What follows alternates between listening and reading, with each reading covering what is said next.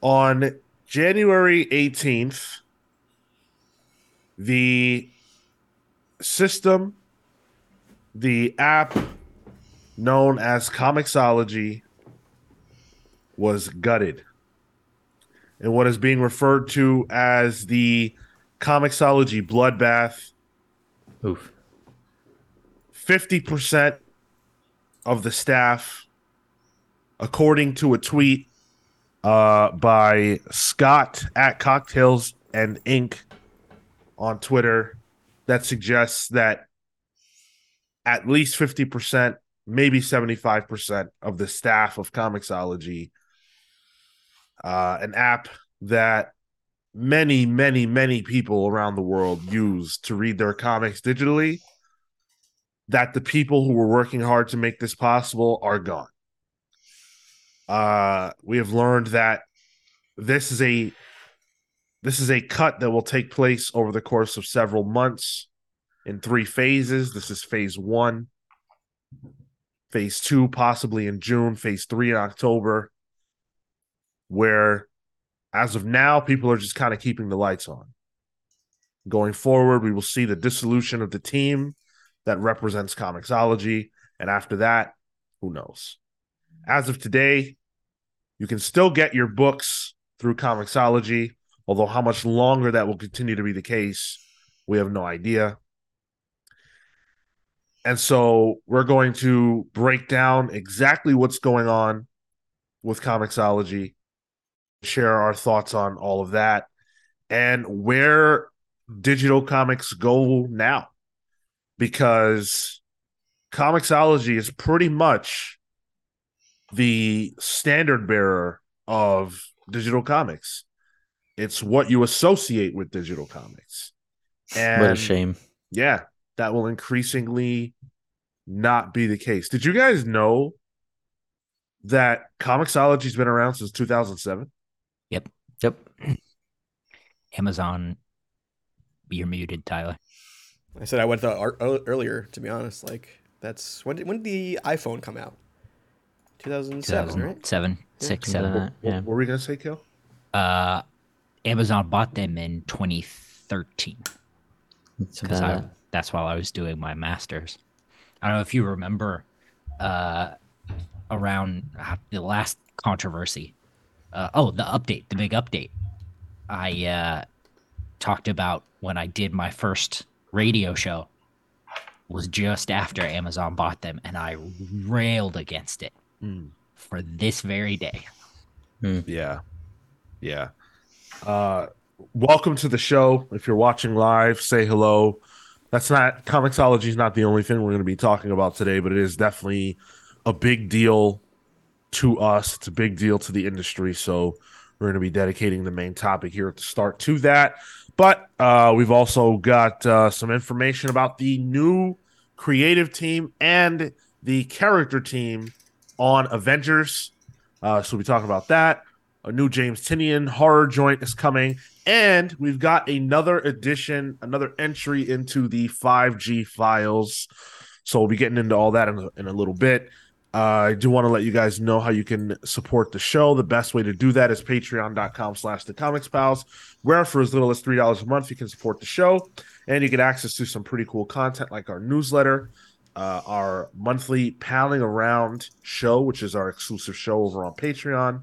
Uh, we're talking about anything that we feel like talking about that's non comics related. We got into our childhoods this week.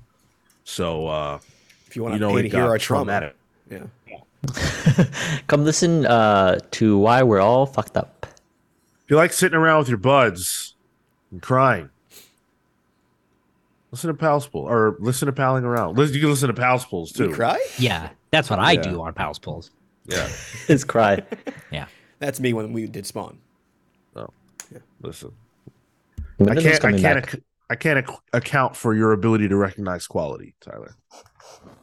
Um, yeah. So lots of cool stuff happening over on our on our Patreon page. You get to vote in the book clubs. Uh, for the book clubs, rather, votes up right now. So, um, hang out or head on over there and uh, check us out. If you want to hang out with us live, you can do that on Twitch and YouTube every single Saturday at 10 15 a.m. Eastern. For this show, Thursdays for the Pals Pulls podcast at 6 p.m. Eastern on Thursdays. Um, listen to the uh, most recent book club we put out. That's uh, on House and Powers of X. It's a lot of fun. Join our Discord server. Lots of great conversations always happening over there. All right, let's talk more Comixology. Um, so this is happening not because, not necessarily because the redesign that they did uh last year, Yeah. uh, not because that didn't work out. Obviously, we all know that was a disaster. Um, you know, we've each, I think, had negative experiences with Comixology post that redesign. Um, this is happening because Amazon itself is in trouble. They're having some some woes. Uh, not in trouble like they're going to be gone. Just you know, according to them, uh, they need to lay off a lot of people. Uh, I think to the tune of twenty thousand Yeah. um, which is a huge number. Um, apparently, after Jeff Bezos left, things went to hell. So Amazon's tried expanding into the book market. They've opened up a lot of physical stores. They've opened up warehouses, and that strategy is not working. Uh, ironically, Amazon cut competition out through their website in terms of the book market and then they opened bookstores and then they couldn't compete so it's truly odd Uh, mean, and what's wild is a lot of it is just in the states. Like they haven't even opened up to international in certain situations. So it's weird that this would come because one would assume you open up a new market at that point. Have you guys ever been in, in an Amazon bookstore? no No. Hell no. It, it makes uh, Barnes and Noble look like a life of the party. Like it- they're soulless, you know. Um, and like a lot of it's automated too. So Yeah. It's uh, yeah, no, no. I've been to the Amazon Goes, the like little deli things. That's kind of cool. A thing where you don't, there's no like cashier. There's like there's like nobody there. You in, just yeah. you just beep in, you take whatever Yeah, in your cart, they know you and like then you yeah, walk I out. go, Yeah. that's weird It's a wild experience. It feels like you're stealing something. yeah Fucking tech, technological facial recognition over Big Brother 1984 shit. I don't want it. Uh, George It's Orwell awful. has entered the chat. No, that's And- Jaded Zodiac. Oh, okay. Sorry. and you know it's worth pointing out that as a as a company before the acquisition um Comixology was actually lauded as a as a tremendous service um it won plenty of awards. It was always one of the top uh, apps on Google or Apple um you know highly utilized. I think you can directly attribute the uh, spike over this period of time of people who read digital comics to Comixology. I don't know what happens to comics over the last 15 years without Comixology um, because it gave people a way to read comics if they didn't have a shop. You know, what would have happened during the pandemic to a lot of people who want to read books but just had no access? People who probably never went back to a comic shop. It was so easy too. Like before Amazon got a hold of them, like you could buy it in the app. It was man, it was the Wild West out there. It was the best. It's crazy because I never had the experience of it while it was all in app. I've only ever known it with this janky. I got to go on the website and then it downloads into the thing. So that that was probably the biggest, my biggest pet peeve, and me getting the app, not realizing that that was what you had to do. It it just became very unintuitive, and then continued to become unintuitive after Amazon uh, moved it fully to the stack. And there was like innovation too with it, like with panel view, you know, Yeah. The um, guided view. yeah, and Yeah. guided view, which led to things like Marvel Unlimited probably owes a lot of that to you know, the guided view technology, where instead it's like a more continuous panel by panel comic. So, uh, like, yeah, it, it was just a digital platform, but there was some innovation in the comics medium as well. Yeah, for sure.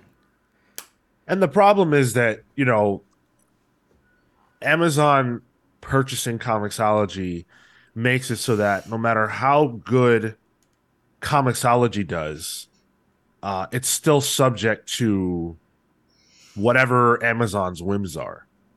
And that's a massive problem. And we're seeing the result. The end result of that massive problem is this it's irrelevant to Amazon whether or not Comixology exists. It doesn't matter. But to this industry, the comics industry, it is essential. We need a Comixology. I am a I am a pro physical comics person like you wouldn't believe. I love physical comics. And I personally believe that that's the way that comics be read. But not everybody agrees with that. And it's better they don't. Because if they did, there probably wouldn't be a comics industry. Um what happens now? Like this is this is a lifeline for this industry. And comics Comixology doesn't have competition. Not really. Um it- you know like there are no what's okay so it's Comixology and then what? Uh, webtoons and tapas. all right. I'm talking Sure, about yeah. a way to get you know mainstream western comics. Yeah, uh, the, that those are those are the probably the biggest competitors. you can Is- buy you can buy like captain america sentinel of liberty Oh, oh, no, you can't do that. But I mean, in terms of people who read comics just in general, yeah i'm talking about ways to purchase western comics Oh, dude, I, I wouldn't even know where to go now. Like, how, how do you? I remember a few years ago, I was I was scrolling through Reddit, and I put up a post about a book, like an image book, and someone was like, "Oh yeah, I've been I've been buying digitally because of the pandemic," but I didn't even realize that, um, like I didn't even realize that there was a site or place where you can get aggregated comics. He was going to each individual publisher, Image, Boom, whatever, buying the digital versions, and then coming back. wow So like now, is that what I have to do to get comics? I have to go each to each individual publisher and pick up my shit. I mean, even before Comixology, and Marco, you probably weren't around for this, but like, there was a lot of like Dark Horse had its own app, which started off good and then it kind of shit the bed. But it was kind of like a, a big app because like Marvel and DC didn't really have their own app at that point. So Dark Horse had their own, which was fine. Um, Image actually let you buy the file from their website, and it was like uh, uh, it wasn't like gated behind a platform, so you can use like any e-reader for it. Um, they stopped that pretty quickly, honestly. Um, and then then you actually kind of owned it too because you have the file. It's not on a platform. And, well, that's that's the other thing. Is is it uh, was it DRM free? Like, yeah, DRM stopped- free. Yeah, it was they- DRM free. Image they, early on. they stopped doing that, and that was that was a big thing because I would I would be able to save the physical files, but you can't do that anymore. Yeah. Um, and then, like, like in, in, to answer Sean's question, I think the only slight comparison we have is DC Universe and Marvel Unlimited, which they have those four month windows. Is it four or six? i think it's Uh, four six. and six isn't it Four and six. No, did, didn't DC shorten it to like two months?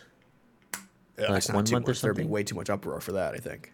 No, I, I feel like I remember if you get the premium, does the premium version, if you get it now, it's quicker. I can double check that. Uh, but like, I fear that this is going to lead to a lot more siloing of content. Yeah. If this app fully goes away, um, where you got to go in the Marvel app for your Marvel stuff, you got to go into the DC app for your DC stuff.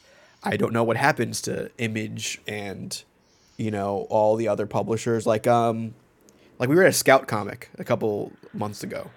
Uh, and we actually yeah. had to go on the website, get a DRM free one, which was like the uh, the editor's copy, I think, which I think they fixed after the fact. Um, Uh, Ruby but Ruby Eight Ball says uh, Marvel Unlimited is three months. three months, okay. Um, I feel like though, like this is going to be the reason Marvel and DC need to remove that window. Uh, Yeah. like, like I mean? know this might sound good for comic book shops. Like, oh, well, maybe people have to buy it in, in, in store if they want their weekly Wednesday books. Um, but this just seems like an excuse for Marvel to be like, oh, we have no platform for people to buy their, their Wednesday books. Let's put it on Marvel Unlimited. Uh, let's up the fee monthly, and you can get whatever. That's the that's the thing though. Like this came out, and the idea of Comixology going like Comixology is the only reason I've kept up daily over uh, weekly over you know the few years, and I I'm not even like a Wednesday warrior digitally, right? Like the only reason I do it is for the show at this point. You take away Comixology I'm I'm looking at yearly trips to the comic shop, like um, I, you know, I don't know, you know, you guys grew up different than I did, but uh, a trip to the comic shop is uh, a special thing, and uh, I'm, I like, I'm like, my hands are tied. Like, Yeah. Yeah, uh, there were a lot of there were a lot of people obviously who reacted, who who spoke about this on social media. People who were directly affected, people who lost their jobs. Um, uh, this comes from Mike Eisenberg, who posted on Facebook. Uh, he was a or is I guess um, a technical account manager over at uh, Comixology and said, It feels utterly psychotic, but when I logged into Slack this morning to the realization that all of Comixology was being laid off, my thoughts were, Oh no, we have late deliveries for next week. Who will ingest those? Uh, and customers will freak the fuck out if nobody runs IAP exports for Marvel iOS and Android apps. Like significantly before it occurred to me to wonder, how will I live without he- health insurance and can I afford my mortgage? Uh, yeah, and go ahead. just just to linger on that, that's the quality of person that was working at Comixology, who was thinking about like the end user. A lot of situations in the the Amazon transition, that was you know Amazon shit, right? But a lot of these people like cared about comics. They'd been at this company for ten plus years before the transition, before it became whatever it became, and so uh, it's a shame because that was this person's first thought like oh what are we going to do for the for the the customer because at the very least they cared in there whether or not amazon did that's a separate situation but the people who were there gave a shit about comics Sean, Yeah. what was the what was the name of the guy who originally tweeted like the seventy five percent cut off uh, layoffs and stuff? scott mcgovern Yeah, he uh, he did a follow up tweet saying how like he could have been working in tech anywhere, um, but he'd been working at Comixology because he loves comic books. You know, um, like there there there seemed to be a very passionate group of people there, uh, uh, and it sucks. It sucks. It sucks. Like this is just um, uh, Sean might roll his eyes, but this is just late stage capitalism at its finest right now. Um, it's No, it is. it's you know it's the the constant need to get bigger and bigger and bigger and buy out other companies. Uh, you're looking at you know this happened with microsoft too. There was 10000 lay- uh, layoffs at microsoft this week uh, specifically in 343 industries which did halo and bethesda. So two uh, smaller uh, developers that they bought out. Um, and you know this is that this happened in Google. There were Google employees who got laid off overnight in New York City this this past week. Yeah. But because Yeah. like a normal person, they might might not check their work email until they get into office the next day. So there were people going into the office, swiping in, and getting a red light saying it doesn't work. yeah yup That's how they found out they were laid off. that's shitty Like, that's it- it's- absolutely fucked It's pseudo uh uh like weird. It's like it feels like like Blade Runner might just be a a, a, uh, a, a near future for us, like that weird kind of post uh, sci-fi thing. Yeah, it's just disgusting. Um, and then like just thinking, you know, like this. Sure, the digital platforms had to get big due to you know COVID because you know it's what everyone. It's the only way people can get things at that point. Um, but it was very short term. Like, yeah, it's this, this is where I'm like happy that I work for a small tech business. You know, where I'm like I'm not affected by this, but like I know people who might actually be affected by this. yeah the the the, tech industry is like retracting um i i heard a story of uh somebody from not at Comixology, but just like at uh, I think a Kindle or something, or shopping, whatever it might be. They had come back from maternity leave, or they're on maternity leave and got these emails. Like, like what do you do in these situations? Like overnight, you're just not an employee. You you don't you lose access to everything. Yeah. It's scary. and even like uh, it was Amazon Smile got gutted as well. Yeah. that was their uh, non-profit donation kind of platform, just removed.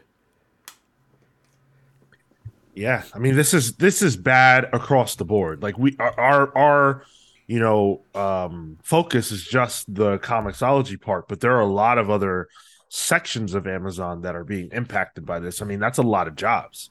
Um they're cutting a a lot of jobs. And we've seen so many layoffs over the past uh few months. I think my as anybody back me up on this, Microsoft announced uh 10,000 jobs or something like that. Microsoft, Meta, um, uh, Vox, Vox Media. Yeah, Vox Media. Yeah, Vox, yeah. yeah. So it's happening. We're seeing it across the board right now, not just at Amazon, many different uh, companies, tech companies, as as Marco said.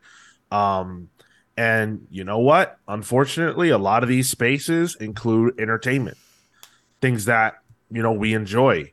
Um, and you know, I see a lot of people saying like, "Oh, I'm sick of uh, I'm sick of big business, you know, meddling in my entertainment and fun."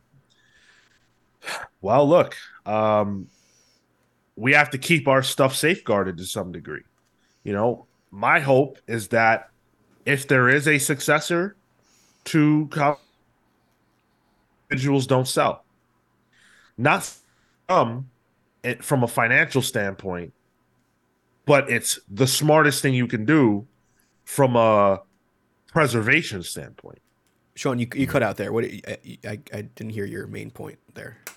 uh my point was don't sell if you Oh, have yeah. a if you you know it would be it, it, you know i obviously we can't retroactively blame the founders of of comics i'm sure they couldn't have predicted this or i mean some people did so i don't see why they couldn't have but it's finan- for them right it's financially foolish not to sell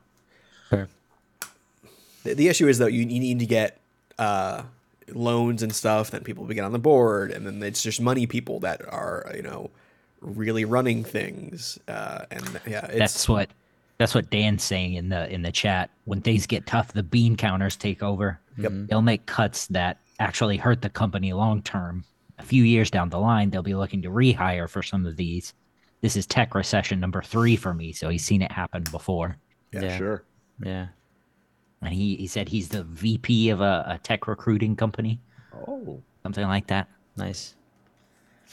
um, yeah go ahead the I, I, but I I don't I don't think there's going to be a successor here. I think this just transitions to Kindle at this point. They they already started. There was an article last week where they've already started transitioning some of the the stuff that was on Comixology, like the guided view, onto Kindle. There's a new section that you can toggle for comics, um, manga as well, and I think that's the move now. Is we're going to shift over to Kindle fully because they basically reverted the app from whatever it was on Comixology to mimic that of the Kindle infrastructure. Yeah i wasn't saying a successor at amazon i'm saying a successor that pops up general. elsewhere Yeah. after Oh, okay. this. A separate thing. man, this this makes the uh, yeah. the Shonen Jump app look like the best comics app on the market right now. Yo, it's real good. I mean, even uh, post Amazon buying Comixology, it was the for, especially bang for your buck too, two bucks Yeah. a month. Yeah. Uh, I'm just I'm just gonna have Google alerts set up for when Amazon eventually drops the Comixology name, just so I can make a cocktail uh, recipe book. Speaking of a successor, uh, it looks like there's the potential for that very thing to exist, uh, and that it was already in the works. So this is from Bleeding Cool. Um, Chip Mosher and David Steinberger. If those names mean nothing to you, they meant nothing to me until mixology stuff went down. Hmm. Um, but uh, Steinberger is actually the one of the, the one of the founders, a co-founder of Comixology. Um, Chip Mosher was the guy that was uh, in charge of originals. Um, and so obviously these are individuals who have uh, a lot of, you know, know-how. And according to Bleeding Cool, there's a possibility that they've been working on. Uh, so that would be nice. But that's that's all I know of. I think we talked we talked about some like Netflix for comics uh, many years ago at this point, and I don't know what happened to that. Um, you know, it takes a lot. It takes a lot to make something like this successful. But one thing you can say about humanity and, and human ingenuity is that when there's a need, somebody fills it. And I believe that that will happen here. I'm not, I'm obviously bummed for everybody that lost their jobs and the short term future of what this means for the industry, but I don't think this is a death knell scenario for comics by any means.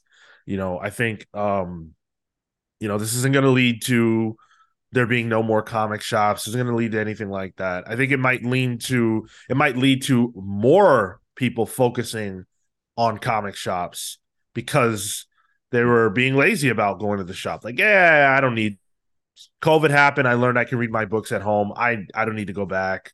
You know, things like that. I think people will seek out their shops again, and I hope that's the case. Comixology is not gone, so um, people can still use it. I don't want us to, you know, give people the impression that it's gone because it's not. But when it is, and I believe that that day will come, that that it just won't be a standalone thing anymore. Uh, when that happens, if it sucks, people will want something else, and I do believe that something else will emerge. My I think- only holdup is the big two. I feel like the big two, if there's a hole, they're going to want to fill it themselves. And how does a third party app survive without Marvel and DC on their app? Um, that's my only real worry. I think DC might like. I feel like Marvel and Disney they're going to want to do their own thing. Um, if the app goes away, they're going to find a way to do their own. DC, uh, Warner Discovery doesn't really seem to care that much about it, so maybe it'd be a little easier to get them on board with something. Um, but yeah, it's it ain't good. Um, And also, to, I was gonna say, what's gonna happen to Scott Tober? ooh, goodbye, Scott Tober. Jeez. And they they they renewed. Oh no, I think they only renewed his contract through 2023. So maybe he saw it coming. Uh, but to your uh, to build on your point, Sean, I think it's also important to remind people that digital comics are like a small section of the comics industry. Uh, it's what 10%. 10, 10 to 15 percent, right, at, Yep. at any given point. So uh, I think that at the very least can quell any concerns of it affecting the larger market. Like, yeah, it's a piece of it, but I think it's a small if it wasn't a growing piece of it. Yeah. Yeah, absolutely. Like that that's a number that has, you know, consistently risen by percentage point here and there. Um we my hope is that some amount of that percentage represents people who didn't have access to comics before. So new readers. Yeah. Um it would suck for those people to simply disappear. That's not what we want. Um, the the scope of Amazon, the ability for Amazon to uh, promote and put Comixology out there, I don't know if the if the if the power of Amazon was ever utilized to make Comixology bigger, Nope. and that sucks. Comixology is genuinely like the OG Comixology is a grassroots company. Yeah. You ever seen an I- I ad like- for Comixology? Huh? You ever see an ad for Comixology? Either Uh, like on YouTube or in any website you go to. on on a comics website uh, many years ago. I'm sure I sure. did. But like I can't think of like and I have like my ads are generated obviously. You know, everyone gets their own kind of Sure. ad soup. Um you'd think that I would get a Comixology ad every once in a while. Um no. I've never seen a Comixology ad. If you're uh if you're a either a high purchaser, like high value purchaser, or somebody we know you have who has the app and a subscription, we probably don't promote to you. Hmm, fair. Because why waste dollars if I know you already got you? Yeah. Should I cancel my unlimited at this point? And we're not. It's not completely dead yet. You know, It's- it's Monty Python. I'm not quite dead. Yeah. Uh, it's yeah. I feel like Amazon would would be the big blocker for a lot of stuff, if anything. Um, I'm sure Comixology had its ways to do things, but uh, there's probably limitations based off of the company because that's what happened to stuff like Audible or um, Kindle as well. They they are the the the blockers for growth and innovation. Jesus. oh, that's such a that's so grim. Um so uh over on YouTube we got a comment uh from Daniel Ugald who says, Are people doing this paying three ninety nine, four ninety nine and up for digital books? I'm a physical book person myself and honestly would only buy larger collections that go on sale from time to time. Yeah, look, that resonates with me. Physical is where it's at all day. But I think uh when things like this happen, right?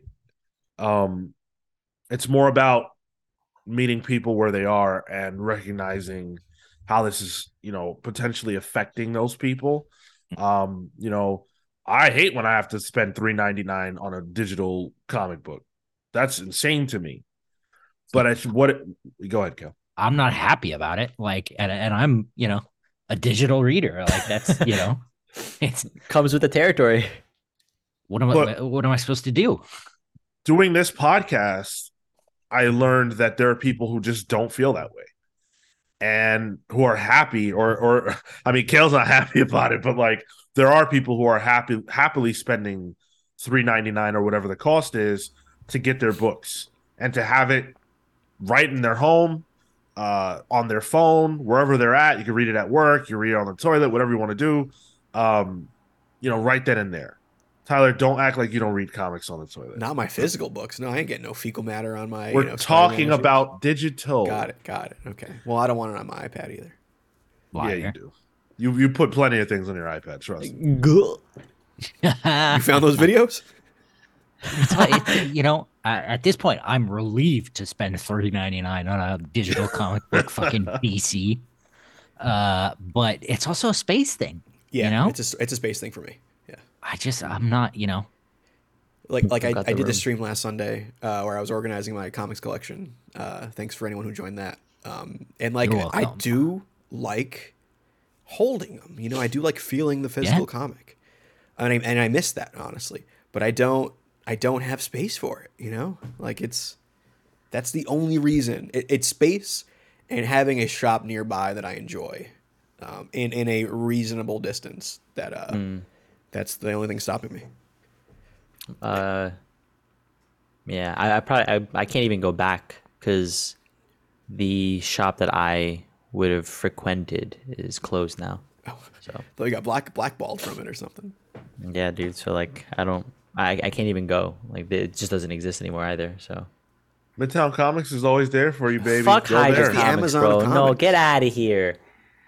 Why not? Find a, like a local shop, somebody I can talk to, not some faceless comics organization and shit. I went to you don't Midtown wanna, you wanna talk to somebody who's trying to make it on Broadway? Wow. I went to Midtown this week and I, you know, I brought my books up to the counter and said, "Hey, how are you?" to the guy, and he said nothing. and then when he oh, York bagged up, yep, when he bagged up my books and you know I paid and everything, he's like, I, I said, you know, thank you, ha- like have a good day, and he said nothing. It, it's I was like, you know what? That's what I want. when I used to like when I when I had the long box, I would like uh go to comic shops and I'd be like, hey, here's a card. You know, I do a podcast and stuff. I tried that at Midtown, just nothing. I got no nothing from them. Yep. You know that I I didn't say this on the show, but um I actually had a successful that interaction, the interaction you just laid out. Where? Um at Midtown. I was oh, dealing with another guy, not this new douchebag, and uh he asked me, "Oh, did you go to Comic-Con?" And I said, "Yeah, you know, I, I do a podcast and we you know, we were working really hard. We interviewed such a person." And he was like, "Oh, that's that's awesome. Um uh what's your what's your podcast? I'm always looking for something to listen to. So I gave him a card. Cool. Well, so one other thing too that that that worries me about Comixology. If this dies, what happens to what I already bought? Oh, that's a great question. Um, do I get a chance to download it? Probably not. Um, Yeah. Is it is it going to be so much as like, hey, download it now before it's gone? You know, and then I just have to maintain an iCloud backup somewhere. You I'm about to say you gotta gotta plug in a fucking hard drive external into my uh, my Oh, computer plenty of those. just for my comics. I got plenty of those. But like the DRM issue become comes into play. Like Well, like this is something the- we always yeah. worried about with like Netflix and we worry Yep. about it with with iTunes. The problem is those aren't going away anytime soon. Uh, I think this is the first time that a big uh, uh, uh, DRM controlled app might be going away. So I don't think we've seen this yet for any industry. So it Hmm. is kind of worrying, you know? Yeah, I, I no idea how that'll figure itself out. Yo, I put too much money into this app to Yeah. not get these books back, bro. Uh, you better grab your ankles and kiss your ass goodbye. I bet you Marco knows that move. hey yo, like it's a it's a big reason. Like other than weekly comics, it's a big reason I've I've been trying to actively seek out the things I uh want. Yup. Is this stuff can just disappear? like like Dan mentioned, there's so many good uh, you know trade and collection sales on on Comixology. I don't buy them anyway because like for a collection, I want that physically. A, I'm a big uh, bookshelf pervert, so I just like seeing it. Um, but like it just the fear of like the whole collection just going away is like nah, that's that's too much. I I actually end up buying the larger collections on Amazon where they're heavily uh, discounted because I don't want that shit on my shelf. That's too much space. I'm much I much rather have like a good selection of just thin books. Look, we already know you're part of the problem. All right. Yeah, fair enough. Fair enough.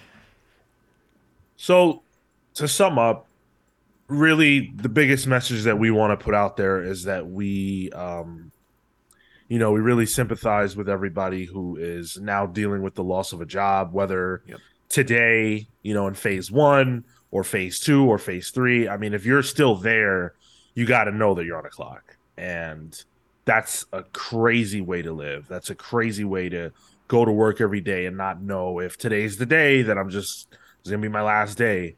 Um, Well, they they in one of the the emails that got circulated, they are not gonna they're not gonna proceed with the layoffs until after Chinese New Year in, in China. So everybody there just saw a mass wave, and they can expect right after the New Year. I'm assuming I think it's the 22nd, so Monday or Tuesday. Bye. Who knows? oh wow! So th- this isn't this it's not even done yet. Phase one isn't even done yet.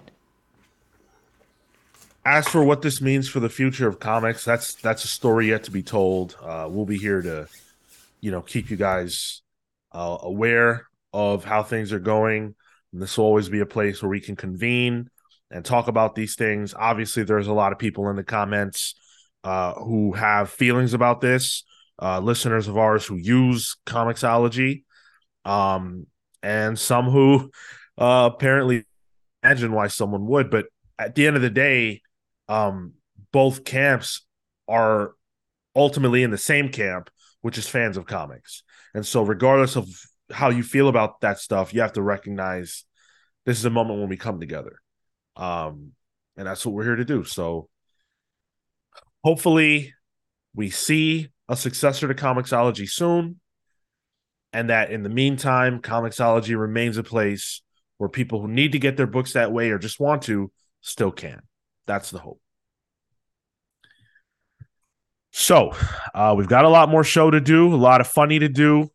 Uh, it's not all doom and gloom, as it were. Before we move forward, I do want to say a huge thank you to uh, these fine individuals who support us at the $10 or more tier over on Patreon, which allows you to get a uh, a superhero or supervillain nickname and a shout out in addition to other things. So thank you to Thunderstruck, Rebecca Alejandro, the Night Stalker, Harris Najinski, Brian Demolisher Del Pozo, Random Rocio, Kefis the Incorruptible, The Great Destroyer, Hyper Viper 89, Momentum, Mike Elliott, Starcross, Catherine Stars, and the Ultimate Fighter, Snake of Talons.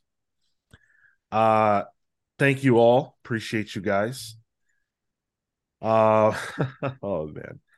Um, so let's uh let's get into the listener comments. Tyler, take it away. Yeah, let me uh, bring it up. So here we go. So uh, Dan uh, commented on last week's episode. Really appreciate the 5G coverage. I think there's a problem with the whole concept, no matter who heads it up. Superman, Batman, and Wonder Woman aren't legacy titles like Green Lantern or The Flash. Just like you could never have a new Hercules or King mm. Arthur, mm. you mm. can't have a new Superman. I like what they've done with Jon Kent, but Superman is his father. It's not a it's not a name that gets passed down. Not sure if you guys agree, but the more time goes on, the more I the more firm I am with that opinion. Man, I almost got through that without fumbling things. Yeah, so this is a follow up on the conversation we had last week, which was largely driven by the 5G files, uh, which you guys will hear another installment of uh, later on in the show.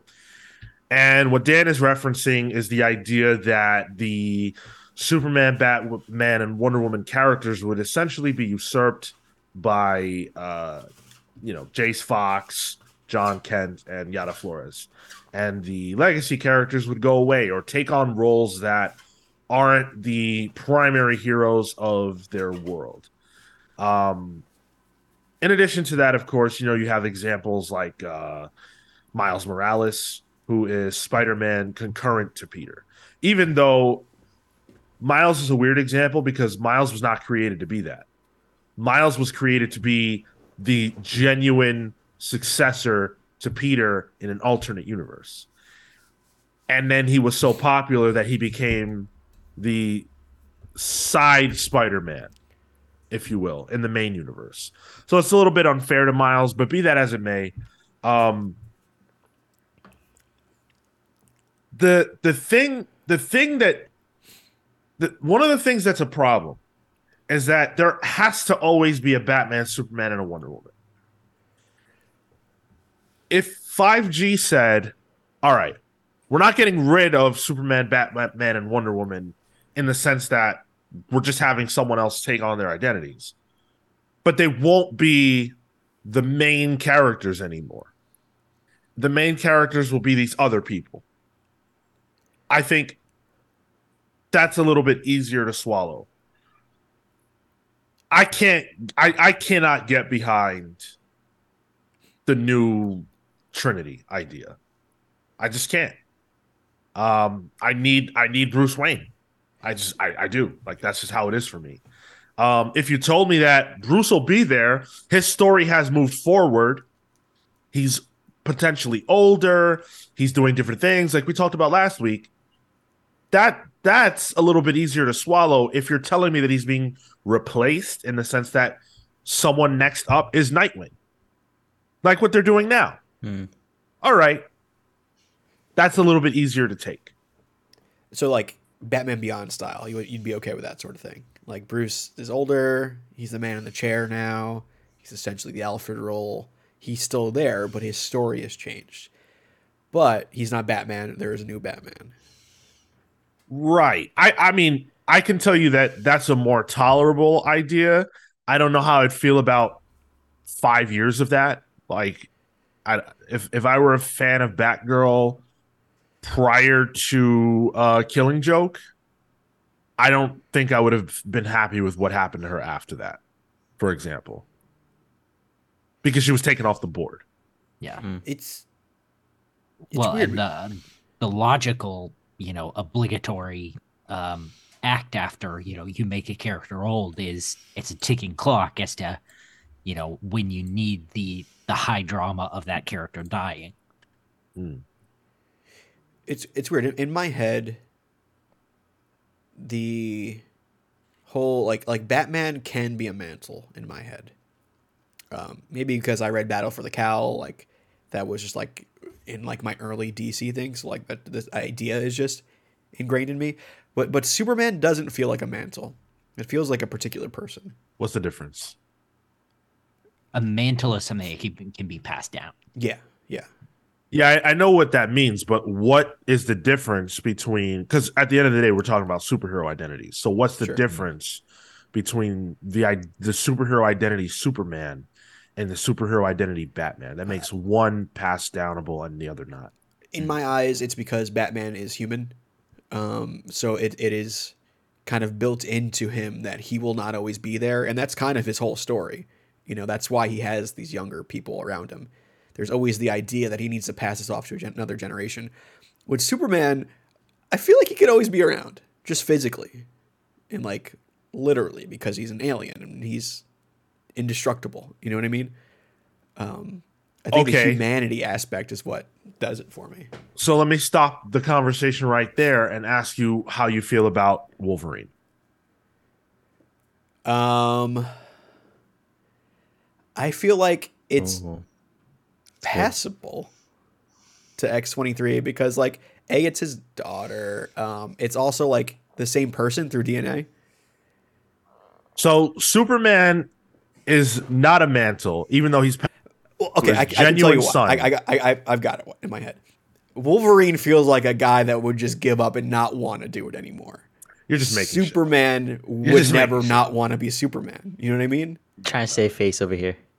I think That's Cale, you, ridiculous. you get that? you know what I mean? Like Don't back him up. Don't back him trying up. to curry favor with Don't, Cale. yeah, yeah, yeah. But like I- Superman just feels like a guy who, who through either his sheer guilt alone would always not only want to be Superman but recognize he needs to be Superman. If Wolverine has an out, he's out.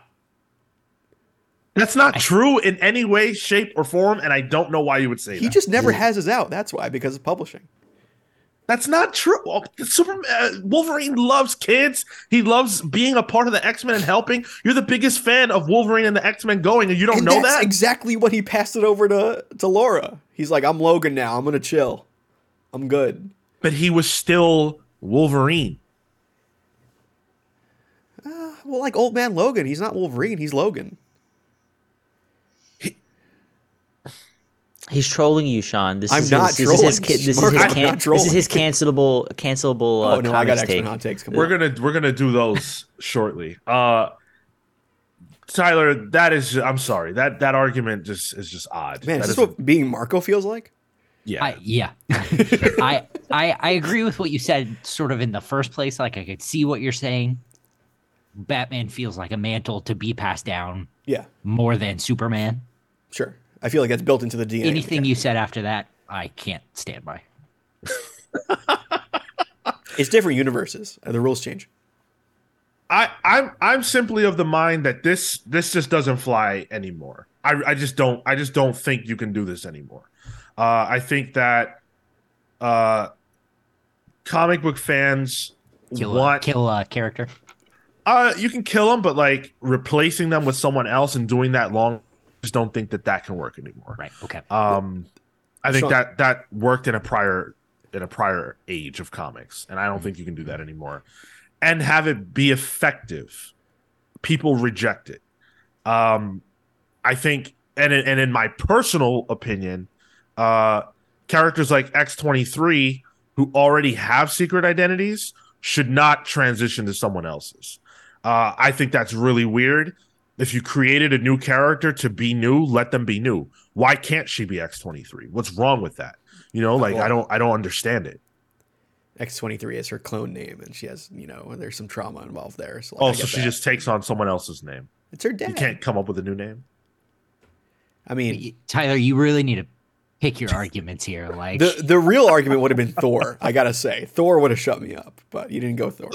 So be- Thor's Thor's a a horrible example.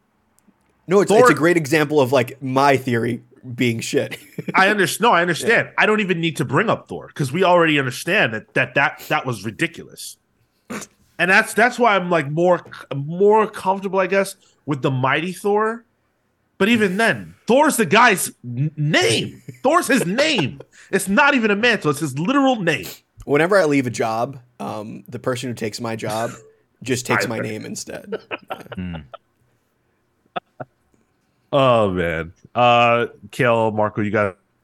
Oh, I've been I've been enjoying watching the fumble. I'm I'm good.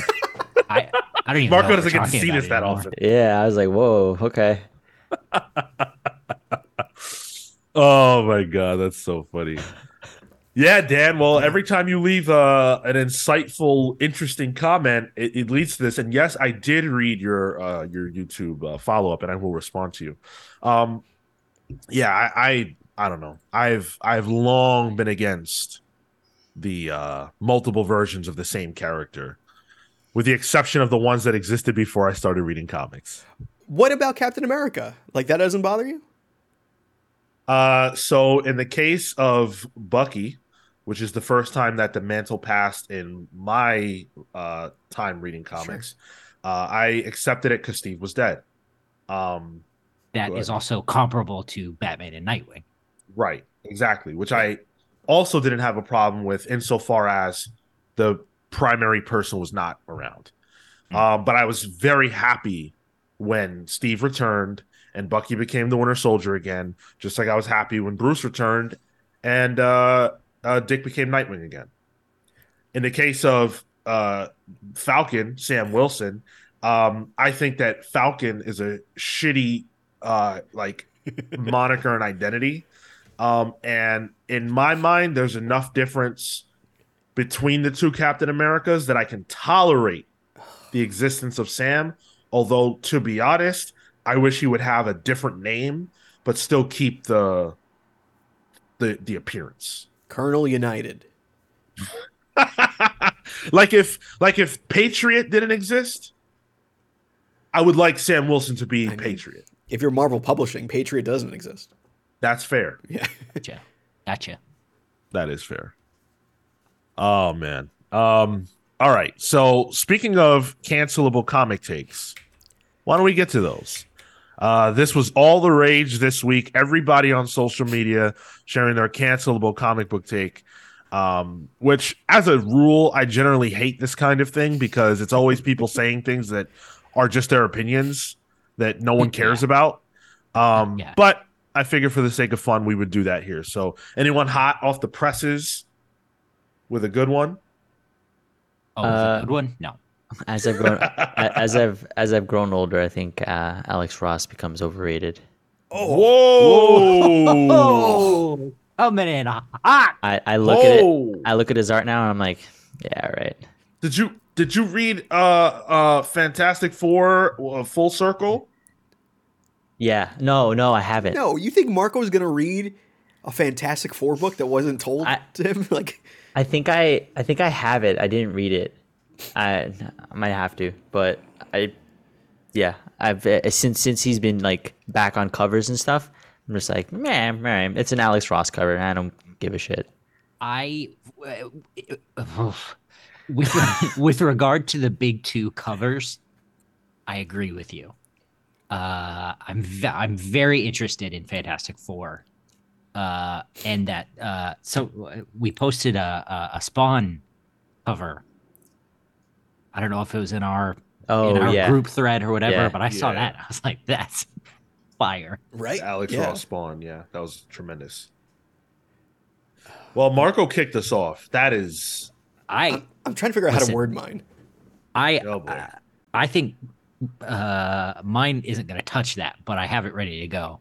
Uh, I think the most interesting thing Bruce Wayne has done in the past 10 years is die. Multiple times. Uh, 15 years. Okay. 20. Um You know what?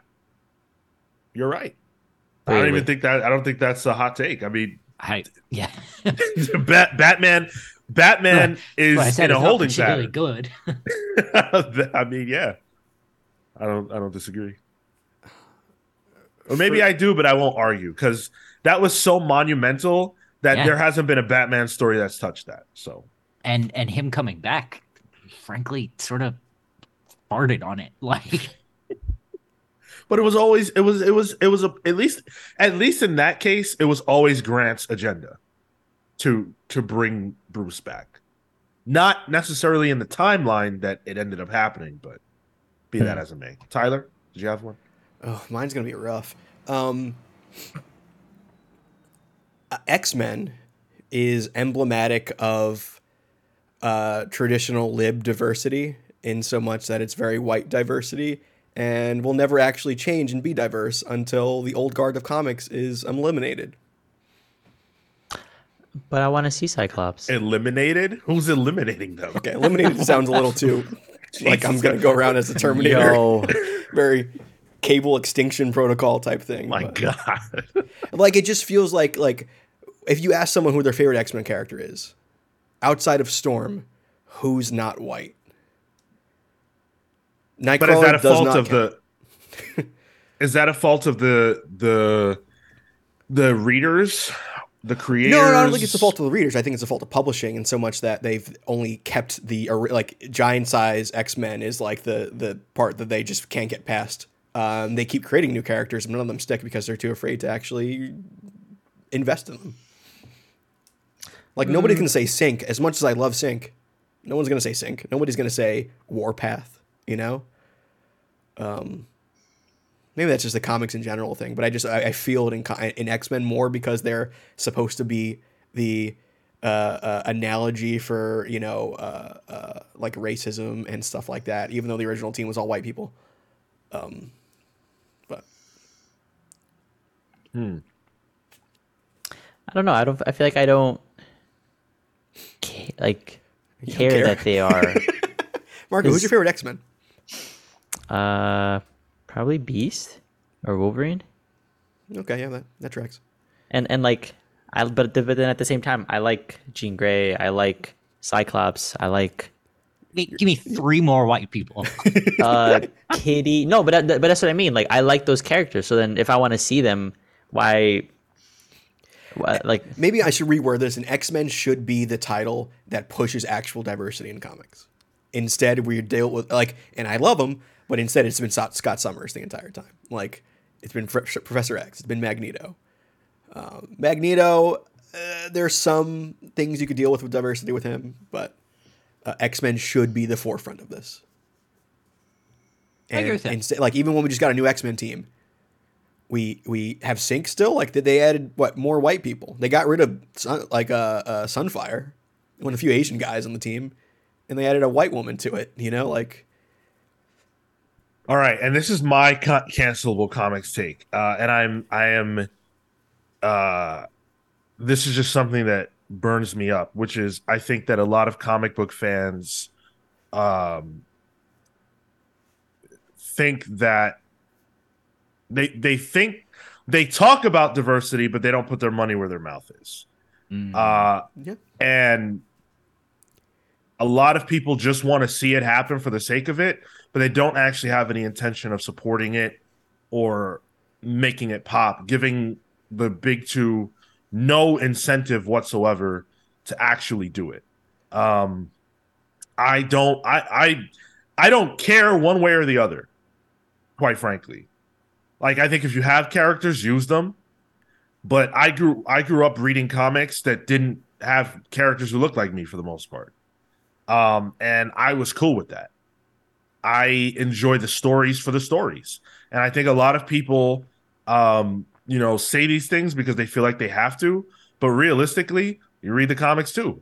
You read book you read books that have white people in it. You don't buy books that don't. So I don't understand how you can say that comics need to get more diverse when you don't buy the ones that are diverse.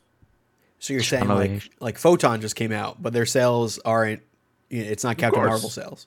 Yeah. Oh, everybody cares about Monica Rambeau all of a sudden, yet the sales suck. Moon Girl, everybody's such a big fan of Moon Girl, can't keep a book on the shelves.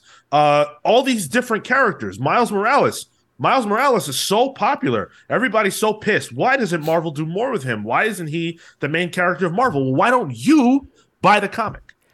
I'd I'd counter with why don't why doesn't Marvel uh, actually market the comic? Hey, Saladin Ahmed's Miles run was solid. it was, yeah. People didn't buy it. Did I? People know I don't even think I book. saw outside of the announcement of the title it ever really making press. You know, like But but at that point, yeah, yeah, I think you also have to be cognizant of the fact that comics don't get press a lot of the time. Like they themselves don't get the creators have to do that. So I, I I think that's an unfair argument. And at that point, that's throwing good money after bad. If people are already not buying it and they seem to not want to buy it over multiple volumes, what the hell would Marvel be thinking if they sunk money into something that people apparently don't want to read? Yo, Sean out here being the SVP of sales and marketing at Marvel. Diversity don't sell, he said. I'm not saying that in the sense that it can't. I'm saying that people aren't buying it Sure. for whatever Sean- for whatever their reason is. If Sean but they was keep V- talking about it. Yeah, if Sean was VP of Marvel, at least there's some diversity behind the scenes. Well, listen. I mean, we got we got we got an Asian editor in chief. What are we talking about? No. Listen, CB Cebulski, just know that I did not say that. Who? Uh, so I'm I'm curious, and this is this can only be determined by you guys listening. Who had the most cancelable take? I think Marco still. This is gonna be Marco. Yeah, that was Give it to me, baby. Marco, your, your homework today is to read Kingdom Come again. That's a pretty good book. But still, on. like, uh, who? Uh, uh, uh, Dan. God, Dan, fucking take a break. uh, start your own podcast. He said, uh, uh, Ross hasn't evolved. Still like his covers, but he can't tell a sequential story to save his life. I mean, I haven't seen, um, I haven't read uh, Fantastic Four yet, but, um, I yeah, I, I don't know how much he's evolved since since Kingdom Come. Yeah, that's a fair point. I feel like it's all similar. The the the shots he gets, the angles, the framing, like the paneling. It it's all there hasn't been any growth. He's stuck to his style so hard that for the past thirty plus forty years, it Thank feels stagnant. goodness. You can't evolve greatness. That's what I say. Mm, it feels stagnant. Perfection. I don't know. There's just no room to grow. He's that good. Yeah. It's you know it's incredible. That's usually what I tell people. I, I'm the, the pinnacle of who I am. Yeah, that's what I was getting at, Marco. Yeah. Oh my god. Uh well, we do have some some sad news to report. Uh as Jason Pearson, who is a um a long time, a veteran uh artist in comics, has died at 52. So young. A lot of times we do these and we're talking about, you know, the stalwarts, the people who basically built this industry. I'm not saying Jason's not and not someone of that ilk, but we're talking a lot of times about people who are in their 80s and things like that. Um, and Jason, a, a very young man who struggled with health um, for much of his life. In fact, for, for as much as for as much praise as you will find on social media about Jason Pearson, um, it's more about the the the high quality of the stuff that he was able to do and not volume because Jason Pearson was not able to do as much work as he I'm sure would, um, because of his health. Body bags was his biggest like personal hit.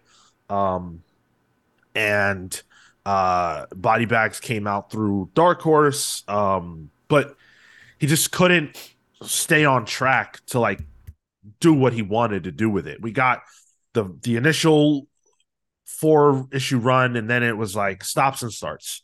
Uh, it started off in like what ninety two, um, and then we didn't get something else until two, the two thousands. Jeez.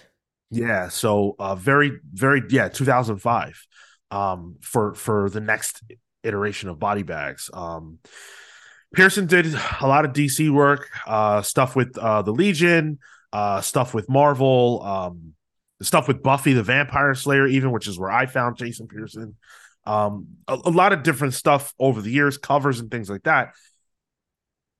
So talented and a, a teacher, someone that a lot of people learned from, but just an example of someone who could have done so much more if they were in better health. Unfortunately, he did die uh, in December due to a heart attack, which is something that um, he experienced, I believe, in the past, heart conditions and things like that. So, um, plagued by illness, unfortunately, but a, a super, super talent um, who will be dearly missed. Yeah, I remember his cover specifically on like the Dark Reign era. He did a lot of Marvel covers. Yeah, Uh, Deadpool. I think there was like the like the Bullseye as Hawkeye sort of era. Like that's where I remember him from. Yeah, yeah, this is a bummer. It's always unfortunate to lose talent because um, it, it's always about the the potential Mhm. that's been lost. You know, from from there, what what else could they have done? Where else could they have gone? What else could we have seen? And that's the shame. Yeah, completely agreed. Um, and I hope that you know his family will be okay. Obviously, this is a huge loss. Um, and you know, I we talk about potential a lot when it comes to these, and in this particular case, it hits me harder. We know that Jason had so much more to give. Yeah, a lot more time. Yeah. That makes me think about um so many people who are creator would be creators who just never get they never I mean he obviously got his chance he just wasn't able to fulfill it due to health but there are so many people who never get the shot you know their health doesn't allow it their family situation their finances don't allow it. It's so hard to do this job. And, and one of the things that like it, it's nice to see is people always you know praising him after you Yeah. know his past but like we should start praising people when they're alive you know? Like it doesn't I- like it, it especially as an artist being like having that kind of uh, uh, uh, i guess what's like the the words of affirmation while you're alive for your art is important you know just you know doing this for me creatively i like when people tell me i do a good job you know um so like let's give people their flowers when they're alive is, is kind of Yeah. what i'm getting at when while you can yeah Yeah. Speaking of uh, Alex Ross, step it up. wow wow i i don't even i i okay I I'm just following Why- why Tyler's now? example. why, why, why now? I mean, he's still alive. Let him know while he's alive, right? it's marco's turn Uh, can we cancel Marco for that as well? uh, Oh, I'll- yikes. I'll, I'll put the other slide back on there we go Thanks, thanks, Kefis. Appreciate the uh, the flowers and the thumbs up there. Uh, and and hey, Kefis is Kefis is one of the biggest supporters. Kefis, Kefis is giving us flowers uh, in the form of, of of money, which we appreciate. Um, The ultimate compliment. Exactly. Yeah, and if you can't get that, then you get a thanks. We appreciate those too. thanks kefis I, I, I guess i appreciate that too Thanks, Kefis. Uh let's talk about let's talk about uh the Avengers. So Jason Aaron has had a strength. Tyler, you you hold on. I know. Damn. I get Need it. I know. Jason Aaron has had a stranglehold on the Avengers for what? Five years, seven years, Is that a- something like that. is that a good thing what are you what, why are you saying it that way No, I don't. I mean, I don't. I don't think it is. Stranglehold. If you if you like if you like the stuff, then that's Oh, fantastic. okay I I I had to jump ship. it's like if, if you like getting strangled that's fine you know to each their own Whoa. Ayo. And and by the way, like it's awesome that in today's age, a creator can have an extended run on something like the Avengers. I just get. I guess I I'm just frustrated that I didn't like it more. So you know, um, but in any event, Jason Aaron's run uh, is ending, and one of the biggest questions around these parts, at least, has been who will take over the Avengers. What creative team will take over the Avengers? I was on the uh, Donny Cates Capullo, Greg Capullo hype train. That was my thing. Turns out I was dead wrong, completely wrong. As this week we learned that none other than Tyler's favorite, Jed MacKay. Yo, what? Yeah, No Yup. way. Yeah. Jed MacKay will be reteaming with CF Villa I don't know who that is. on Avengers. Avengers proper. The Avengers. The Avengers? The Avengers. Wow, not East Coast Avengers?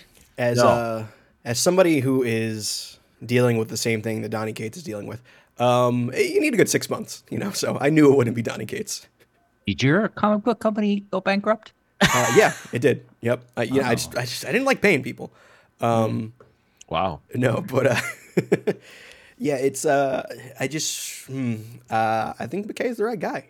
You know, I think with Death of Doctor Strange, that was a, a good warmer warm up for him. Like, hey, can you do this? And everyone seemed to like that. I did not hear any bad things about that, especially for a Death of storyline. You know, um, one poorly timed with a new Doctor Strange movie where you're going to write off Stephen Strange in the same time you're promoting a movie.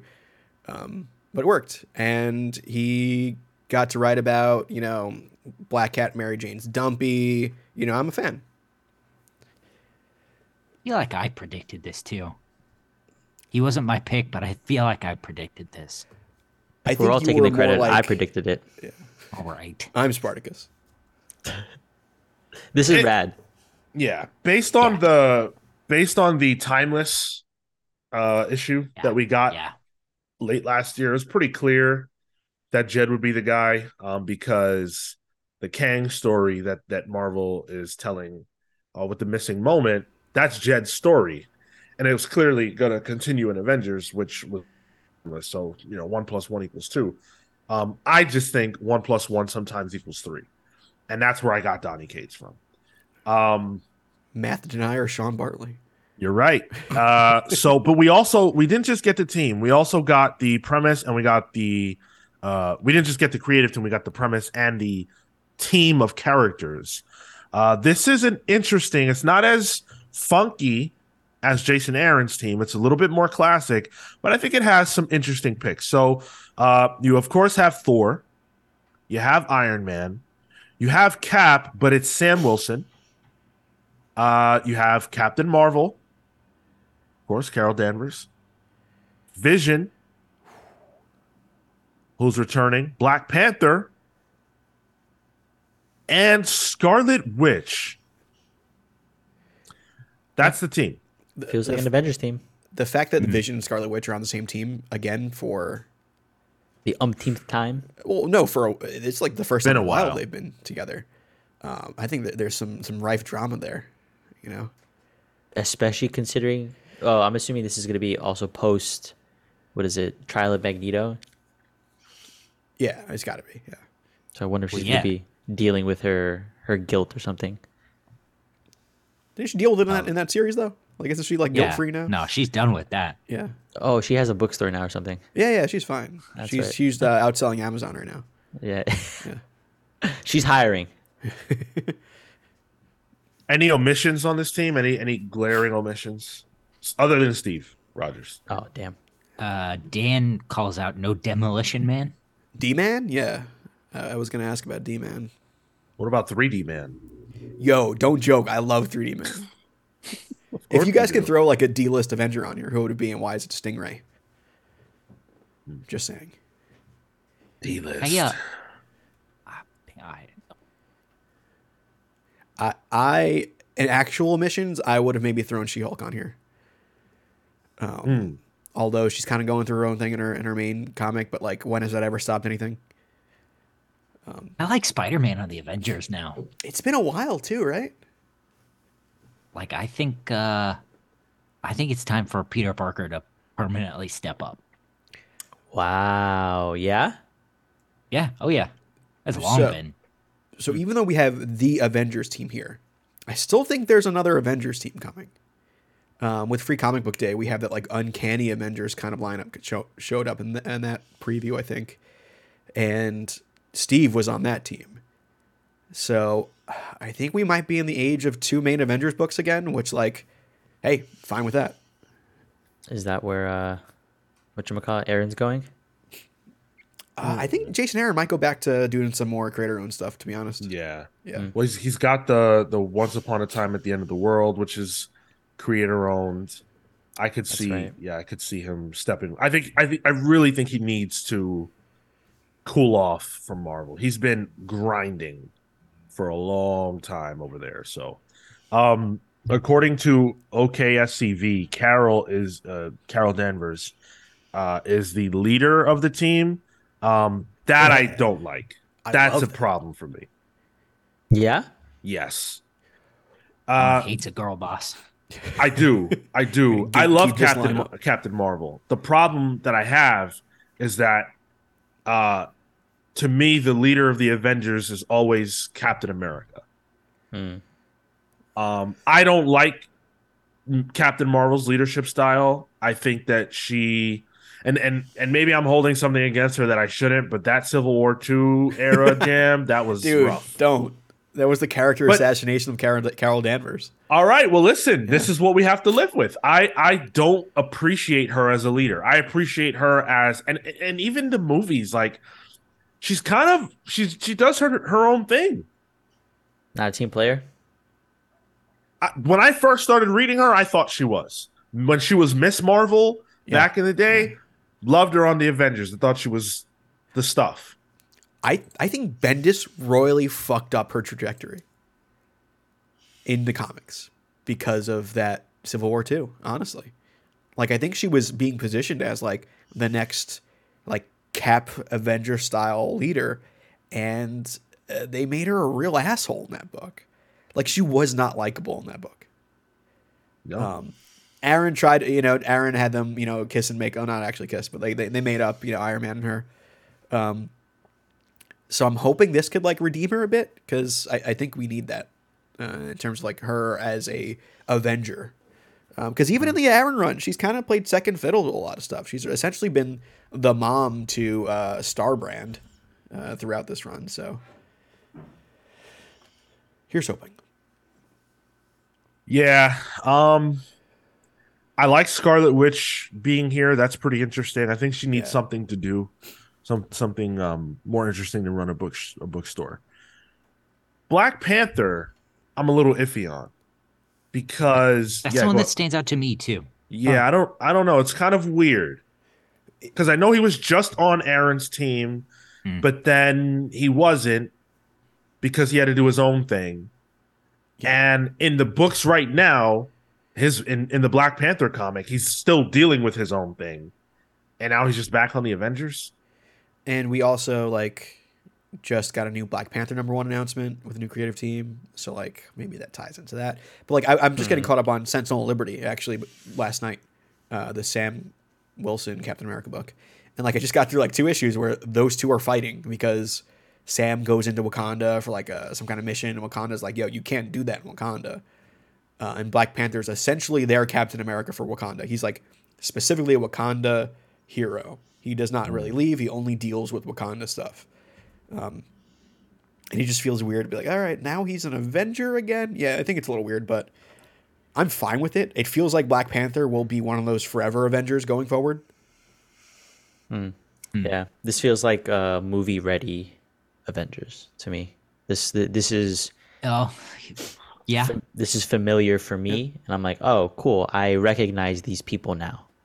I would pick this up as a not potentially activated Avengers reader, because I can, I can get behind some of these characters because I understand, at least from the movies. Yeah. Um so they're going to be dealing with the Kang stuff as I said. They're going to be dealing with uh try I guess trying to stop him from achieving his agenda of, of finding the missing moment. Um we learned a little bit more about this in the solicits and the announcement. Um so uh let's see where can I pick up? Uh some of Marvel's greatest icons will assemble when they're gifted with knowledge of the tribulation events, a series of grand scale disasters that will spark upheaval throughout the known universe. We got a tease of that in Timeless. So I think if you haven't read Timeless, it's probably worth picking it up just so that you can have a lead into this. But the tribulation events are things, the, the trials, these are things that whoever's seeking the missing moment will have to go through. And we saw that Kang is doing that. So the Avengers are on his track, I guess. Um, it should be fun. Jed MacKay is very talented. Uh, CF Villa, I'm not as familiar with. I didn't read their run on Black Cat, so I don't know. I, I, I don't know um, how I feel about them. Oh, it's the Black Cat artist. Yeah. Okay. It's good. Yeah. Okay. Good. Yeah. Yeah. I'm glad to hear that. Then I'm excited for this. I'm excited to be able to to feel like I can buy Avengers again. Oh yeah, because you've been pretty low on just the concept for a while since Aaron has been on, right? Yeah, I haven't I haven't read Avengers in years. Yeah. Oh, weird for me. It's the first. It's one of the very first books I ever read. Uh, New Avengers, and and I, ha- I just haven't been reading Avengers. And, and I, I've enjoyed Aaron's run, but like it's so far along in Aaron's run where it's like impenetrable at this point. It's kind of huffing its own farts a bit. Um, Oh, Yeah, it's just like you can't really jump right in because there's like six different teams simultaneously right now. jeez. Yeah, and like the whole uh, Phoenix Force is Thor's mom, and she. Oh, there's a Dark Phoenix in the book that's actually Mystique as well. Spoiler there, but yeah. There's a Fuck the Norman Osborn who is the Spirit of Vengeance. Is that entice you at all, Sean? No, that's insanely bad. He's called like the the the the ghost, the grave robber, or the gra- he's got like a weird name. It's it's The neat. Ghost Goblin. Ghost Is that Goblin. it? Yeah, that's what he's called actually. Yeah, the Ghost Goblin. I've never seen someone more disgusted to accurately. He's got call green something. fire too. It's it's neat. Ugh. No, it's Please not. say he has fiery cornrows. Uh, no. Probably does. They did a wave check last issue and he got roasted. So Oh no, he didn't pass his wave check. Damn. Damn. Uh, all right. Well, let's move past that because uh, we've got James Tynion to talk about. So James Tynion, known for quality horror comics, is putting out another one. This one's called World Tree, but it's W. It's lowercase W, the number zero, R L D T R three three. That's the way this is being spelled. Name of this book. it's Gesundheit. missing special characters and a capital letter, and then it'd be my my password. uh, if that sounds weird to you, that's because it is. But I think it'll make a little more sense when you hear about the concept. So it's James Tynion being joined by Fernando Blanco, Jordie Bellaire, and Aditya Bidikar. So that's already a pretty strong creative team. But here's the premise. In 1999, Gabriel, Amanda, Liam, Yoshi, and Darren discovered what they dubbed the Undernet, a secret architecture beneath the internet. They charted their exploration of the Undernet on a private message board called World Tree. Then they lost control. Unimaginable horrors. So we got some pages in the uh, solicits. Bleeding Cool has a whole great article about this and shows us some of the pages. Shows us the new villain, uh, the villain of this book called Fear, but it's spelled uh, all capitals P H three four R. Huh. Yeah. Um, the art's one- good. Is that the Sorry, one with the nip showing? Yes, that's Okay, Snip gotcha. Lady. Yeah. Um, the art's good. Uh, Fear looks like. Uh, who can we say she looks like? All the matches I don't make on Tinder. Uh, yikes. my type's She's- not their type, you know. So oh, she legit has like a nip out. Yeah, yeah, yeah. Oh shit. She's got the romper going. She's got the that is that fishnets. is Yolandi Visser from Die Antwoord, I think, minus the human trafficking, hopefully. But What? I, that reference, I don't get it. oh, you guys don't know about South South African uh, hip hop? Uh, never mind, it's fine. what? Oh, Come on. Um. She's like a mix of Harley Quinn and the other one. Punchline? Yes. Yeah. Yeah, definitely giving those vibes. Um Kefla says if this wasn't Tynion, I'd be out. Nothing about this sounds good. I will admit, I will admit, on premise, even me reading those words, reading the way that these things were spelled, it gives me douche chills. I will say that. But I trust James Tynion so much yeah, that's the thing. that I will I will buy anything. And I know that James Tynion, if he's putting this out, knowing how cringe it is, there's something hot underneath. It's probably good. Has to be. The one worry I have is not being able to understand the characters' names or who they are, just losing track of that. So mm. Well, I th- I think that was bueno this looks a little cartoonier, and I feel like you can make those kind of distinctions a bit. Also, less characters. Hopefully. Yeah. Oh yeah. Well, there's what three? Uh, four, five that are referenced by name, and, and then fear the villain. So six Mm. total, Yeah. which is still that's still like half as many characters I think as we got in uh in uh Nice House. Oh yeah, six. Cool. you got half of that crew. Hopefully, Yeah, some this is- diversity too would be nice in this. You know, but we'll see. Oh, G- Gabriel. Maybe you can, you know, maybe uh Yoshi. Yoshi. Yeah. Sure. You don't like green lizards, bro? Did you and I just make the same joke different ways, Marco? What did you say? I said we can have dragons. What did you say? I said green lizards. Yep. Yeah. Unreal. This is out in April. Does this does this spark anything for you guys? I'm, I'm a sucker for a new image number one. You know. Let me tell you, Sean. This does not spark joy. Damn. He said he said I sleep. The, the Shaquille O'Neal meme. Oh, that that was the no. The was it the minimal lady? Oh, Yeah, Marie Maria- Kondo. Marie Maria Kondo. Kondo. Yeah. I think it sounds uh, cool. I think it's the the the mixed uh, letters and numbers and stuff that I like. I like the premise. The style of all that is that's not for me. Cale, Cale, you look like a guy that gets frustrated with passwords. Is that why? My man, I keep fucking Firefox keeps telling me to update my passwords. Like I don't then. ha- how I I I don't have any passwords left Yep. See, I found out why you don't like the the. in like in me. How This can is- I do this? This is me working. I don't have IT. I knew it. I knew don't- it. Like stop it. Let me live. I know Tyler, people I who still have their passwords in a notebook. I'm about to start doing that again. That's my I- aunt, bro. It's about to be me. I love that you were able to identify that in Cale and get that out. That was that was fantastic. I work fantastic. IT. This is what I do. I feel like I feel like if you had some sort of like password uh, uh, uh, app that would store your passwords or something like that, the way you started that, you could have sold Cale on buying that from you. Problem so. is I'd have to remember my password for that. Yeah. All right. Um. and that's going to use the one password I have. And uh, what? And then what happens when that gets hacked? God, Really, he's really living up to that boomer uh, nickname there.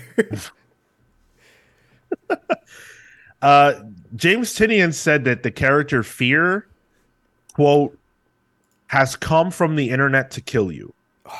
My dream. yeah. That's the kind of e girl that uh, Tyler wants. Murderous. Next question. Yeah. Um, I will be I will be reading this, of course, in April when this drops. We will almost assuredly be reading this for the show. Um, I hope it's good. I think it'll be good. Great creative team. Can't really go wrong with that slate of uh creators. But- with with this kind of story, I feel like you could do some like AR kind of game with this, like outside of the book, like some augmented reality, maybe QR codes and stuff. You know, like the White Rabbit shit, Sean, with uh, WWE recently, or Mhm. Bray Wyatt. Like that kind of campaign would lend itself to this book. I think if they really wanted to play around with it in terms of like transmedia marketing. Sure. Yeah, I think that could be a lot of fun. Uh, is it worth the investment? no, no, of course not. That's the question. uh, all right. We're going to close out the show today with the 5G files. So, for those of you who missed, oh, Tyler, we can't hear that. 5G in all the studies, LA Times causes massive mutation and cancer. Amazing. Is that good for a, an opening bumper for the 5G files? Is that fine? That was good. That's about that? fantastic. okay. Well, you didn't put that to music though. I was hoping, yeah, I was hoping for some music. Oh, uh, you might not have heard it, but the uh, Batman animated series is in the background of that. Maybe I'll Maybe I'll open that. I'll make that a. Well, uh, by all accounts, we'll be doing this for the next few weeks. If you missed last week and you don't know what the 5G files are, uh, this is a series of articles being run on bleedingcool.com by Rich Johnston, who over the course of you know a couple of years now, a few years, has learned what the 5G initiative was going to be. Uh, this is, of course, Dan Didio's pet project where he was going to reshape and restructure the entire DC universe and chart a path for you know many years going forward, replacing the big three with another big three. Uh, sorts of madness. We left off last time uh, with 5G Files 12, and we talked about you know the trial of Batman and um, you know how Batman was on trial because he allowed the Joker to kill Bane and all that kind of jazz. So now um, we are going to be diving into a little bit more about Superman, uh, Batman, and Dan Didio's exit strategy if things went wrong. So here we go. Uh, there would have been a storyline called The Return of Superman. Now, for those of you who forgot, Superman retired to Africa and was powerless. He had lost his powers, which did happen sort of in mainline continuity, but they got restored at War World. Um, But in the 5G time, we're in, I guess, 2023 at this point, and he would have been retired and he would have put together the authority on the side. Um, he would have put that team together and they would have decided together that Batman should not be put in prison, that he should not be judged by the law for his decision because of the fact that Batman has to make decisions that are outside of the law all the time, as all superheroes do. Uh, So- according to the, go ahead. I was gonna say so. So, so Superman's plan is to pull Dave Chappelle, like literally retired to Africa, come back, hopefully without the transphobia. But like that's the whole plan that he had. It just seems a little weird. Well, retiring to Africa wasn't a plan as much an exit strategy, I guess. Fair. But he couldn't he couldn't stay idly by. He had to he, he couldn't watch what happened to Batman. So he had to put together the authority, um, which also happened in main continuity, the book Superman and the Authority, um, by Grant Morrison and Liam Sharp, maybe? No, not Liam Sharp. I don't remember who the artist was.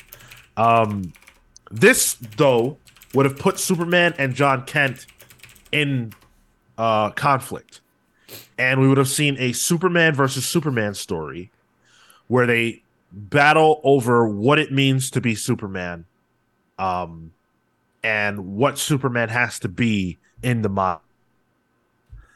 Um, none of that happened, of course, but that's one of the factors of what we would have seen regarding uh, Superman versus Superman. Leading into 2024, where DC would have published a Superman Batman against the DC Universe story. Can you imagine? Can you imagine? That's OP, dude. I mean, that kind of sounds cool. it But- sounds cool as hell. But it's a, it's a, but then it goes to the whole if Batman has time to be prepared, plus now he has Superman. uh, That that's a that's a cakewalk. Like he destroys the entire DC universe. He destroys the multiverse, the hyperverse. Hopefully, the metaverse too. Well, if you if you smell what I'm cooking with this, this is a this is this is a civil war type of story. It's that you're either siding with Batman and Superman, the OGs, or you're siding with Jon Kent and presumably Jace Fox. And it's and it's whose side are you on type of thing. That's what this Batman Superman against the DC universe would have been. Um it says uh, Clark would have undergone a process to get his power back so that he could actively take part physically in these battles. But because of this process, uh, he gets too strong. And that power that he now has inside of him is actually threatening the world itself. Um, and so he has to be stopped. It, it sounds cool for the splash page potential, you know. Um, does not sound like Superman though. Like it seems pretty much antithetical to who Superman actually is. Uh, it, maybe. I mean, I don't. I, I think if if if if something goes wrong, right, and he becomes too powerful, and that's that's not his fault. It's not a choice he's making. Um, it is an interesting flip on what we understand Superman to be, which is the greatest protector of Earth. To make him now the greatest threat to Earth, I think is an interesting story beat. Um, is it a natural story beat? I don't know, but I think it's I think it's compelling. I feel like that's uh, Grant, Grant Morrison had that problem with that version of Superman on that book. Mm. I feel like I recall them saying something to that effect was that's just not who Superman is. Right.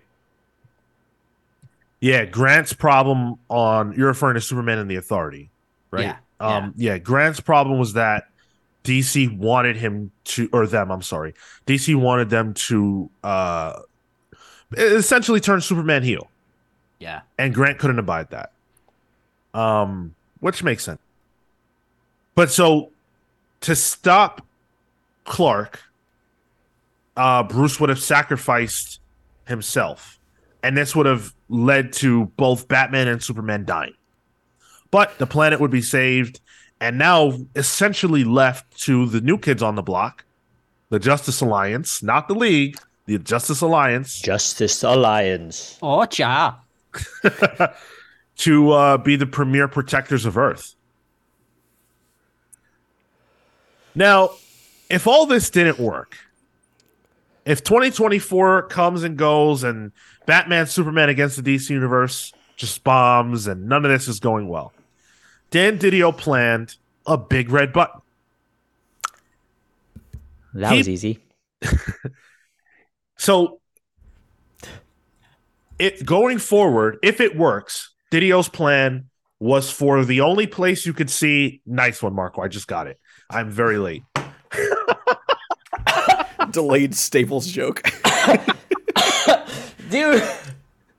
I was more surprised that Marco made like a legitimately good joke, and I was like, oh wow. I didn't get it. Tyler got it in the moment, then Sean, and then Cale's just like not there yet. The dominoes big, big red button. even- Marco red said button that is- was easy. It's a Staples, What Staples? the office supply store. Dude, we're don't going to explain American ads to the guy who left Yeah, America. Sorry. Fair enough. Um. So so Dumb. if if if it all worked, then once Batman and Superman die, the only place where you'll be able to read Bruce Wayne and Clark Kent stories is in Elseworlds, Black Label, you know, stuff that isn't mainline continuity. They're just not there anymore, and they won't be again. That's the idea. But if it doesn't work, Dan Didio was prepared in 2025 to wipe out all this stuff. There was we don't know it's undisclosed, but there was a a, a a plot device that would have been inserted into the stories that, if necessary, they could have used to revert all this. Pandora. Right, some silliness. Yeah. If so, if uh if Warner Discovery, well, Warner at the time, if they were unhappy with this whole thing, then they could have just done that. But short of that, this is what DC would have looked like. No Bruce Wayne, no Clark Kent. Wild. Yep. Hey man, uh, you know you just make room for the for the people that matter. Swamp Thing's gonna be up there. Etrigan, you know we start to get the big players, heavy hitters. Man, you would hate it if Swamp Thing went mainstream, and you fucking know you would. I fuck actually, yeah. That'd be terrible. That'd be awful. I, I to be honest, I would love to see this as an experiment at this point. I know we said this last week or whatever, but this would be a dope Ultimates universe. Honestly, like get get uh, Tom Taylor to do another Elseworlds book. Like, Oh yeah. Like more and more, like not that I want to see a DC Civil War or whatever, but like this, uh, more and more, I'm I'm a, starting to lean toward it. Like I kind of like it. it's better because it's so crisis. radically different. I think. Yeah. Yeah. This it'd be it'd be an evolution on uh, a crisis event, And now that A timeline, one. right? that timeline, 2017 to 2025 or whatever, uh, 2025 being the the out, that's too long.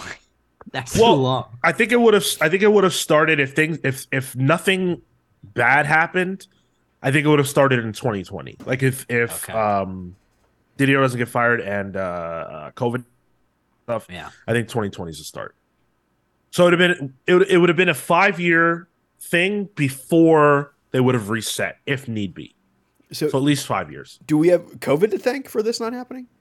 No, I think we have a combination of um, the fact that the DC Comics staff is in a building that they shouldn't be in. The office space was extremely right. expensive. That's right. They couldn't justify it, so that's why Warner did all those cuts.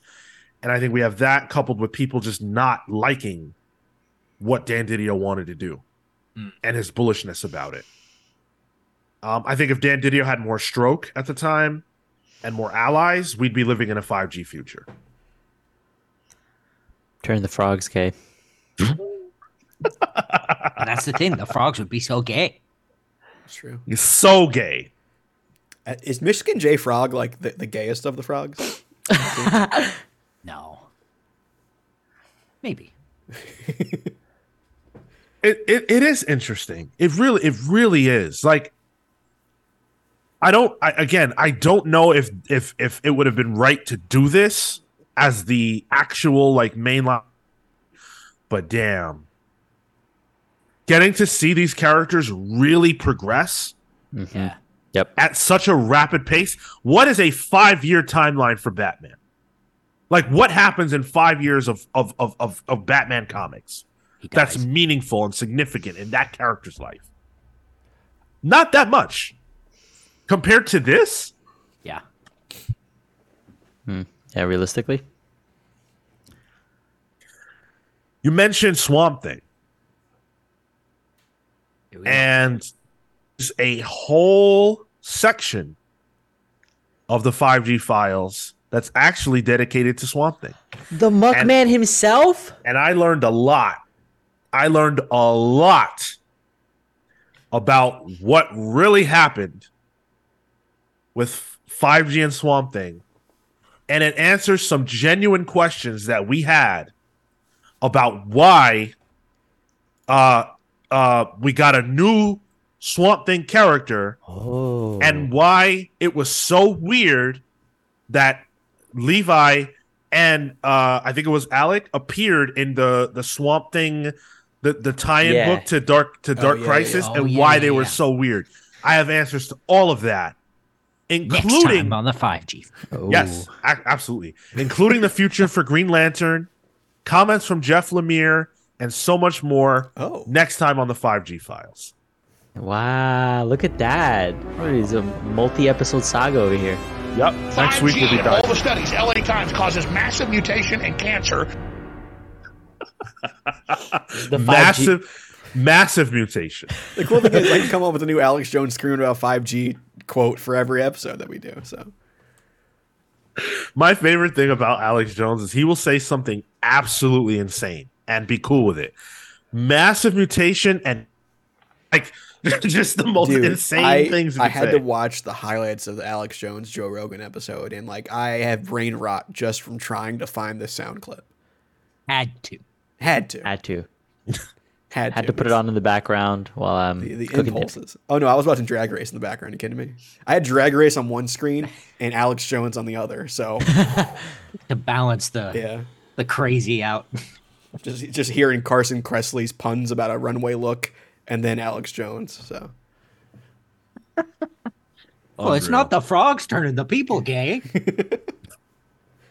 there's the, there's the connector. There we go. It's fluoride. no, it's Dan Didio. Uh, that is it for the 5G files. We will we will give you more of that next week. Um, along with, of course, all the news and things that are happening in the comics industry. Uh, thank you guys so much for being a part of this week's episode. We've got some plugs to do before we cut out. make sure that you guys are heading on over to patreon.com slash the comics pals and checking out all of the cool stuff that we have on offer uh, for as little as three dollars a month you can support your boys and you get access to our newsletter. You get access to our exclusive show palling around. You get access to exclusive stuff that we're not even talking about yet stuff that only patrons have access to and can see and are actually giving us feedback that will directly affect that new show that's coming soon. Um, and lots of other things as well. Uh, watch this show live every single Saturday at 10 15 a.m. Eastern, Thursdays for Pals Pulls at 6 p.m. Eastern. Join our Discord server, which uh, a listener, uh, a couple of listeners did today, I think. Um, uh, you guys should come hang out with us. We're always having a fun conversation over there. Um, the the Avengers conversation started in the Discord. There was a lot of chatter about that this week. Huge, huge topic of conversation. Um, listen to the House and Powers of X book club that we just did. Tyler now is going to talk to you about his uh, toy obsession. Oh, you knew? Oh, yeah. So I had to run over because uh, I did a Sentry uh, Marvel Legends review and I had to grab it. Um, I'm going to be recording one tomorrow for this Spiral action figure that I finally got uh, from X Men. You know, one of my favorite Marvel vs. Capcom characters, actually. So I would love to know how those extra arms are connected. me too. I'm actually really excited for like the actual uh, uh, logistics of this. Apparently, it's Wait. like people's favorite figure of the last year. So Huh. I'm pretty hyped about it. I have. Can you Mojo, show too, that so- one more time? Yeah, yeah, yeah. So this is. I mean, it's gonna be a whole YouTube video about it, Sean. You can watch it next week. God, yo, I love Spiral. Spiral is so cool. Right? Yes. When she, I, I don't remember what game it was. I think it was uh, a- a Children of the Atom or whatever, and you can play as her. Yeah. And she just pulls the swords out of nowhere. A spinny thing? Oh my god. Yeah. It's good stuff. Who, who- Shatterstar, right? No, not Shatterstar. Longshot? um, Longshot. Yeah. Longshot's a lucky dude. Longshot is a lucky dude. My man is is lucky. Um, yeah. Check out check out Tyler's toy reviews. They've been fun. They happen. I gotta go watch the Sentry one. Um, I, I did want to read this because it's such a nice comment. Uh, Dan says on the earlier theme about people telling people good things while they're here. I'm very thankful for the show and that there's a place where my torrent of thoughts can find a home. You guys are great, and I hope this year brings you more success. Thanks a lot, Dan. Appreciate that. Thank you. Uh, and as Catherine says, do sub, do sub to our YouTube channel if you're not subscribed. That helps us out a lot. We're on the road to a thousand subscribers. Uh, so yeah, hit that subscribe button. Um, let's hit the plugs. Cale. Thank you so much for listening to this episode of the Comics Pals. You can find me on Twitter and Instagram at Toto in Tow. That's T O T O I and T O W. You can find my work at caleward.com. That's C A L E W A R D.com. Uh, Kamen Rider Kuuga, the manga, volume two, which I lettered, uh, is out. You can find it wherever you get your manga. Um, it's good. Big fan. Marco. You can follow me at Mr. Marco Animoto on Instagram and Twitter. Um, I'm catching up on some comics this weekend, and I've finally gotten to the end of One Piece on Netflix, and now I have to switch over to Hulu for the re- for the remaining thousand something episodes. So Bless. Marco. we're uh, there, people. Sub or dub? Uh, dub up until I have to read. Really, you're a dub guy. I always Uh, pictured just a because sub. just just because I put it like in the background for work sometimes. So So he doesn't actually watch it. He just I kind of like listen through, and then when a moment happens, I stop for a second and become a poor worker. Well, not a poor worker. Uh, you're right, a broke worker. Oh no, Tyler. I already did my plug. Just watch my toy reviews. They're fun. Whoa, whoa, wait! Toy reviews, plugs. Hey, easy, buddy. Whoa, all if right, you- where's if you're on our good. That's- Patreon. Um, Oh, okay. No, like, and I've been trying to experiment with uh, the way I film them. Hey, Yo. oh my god.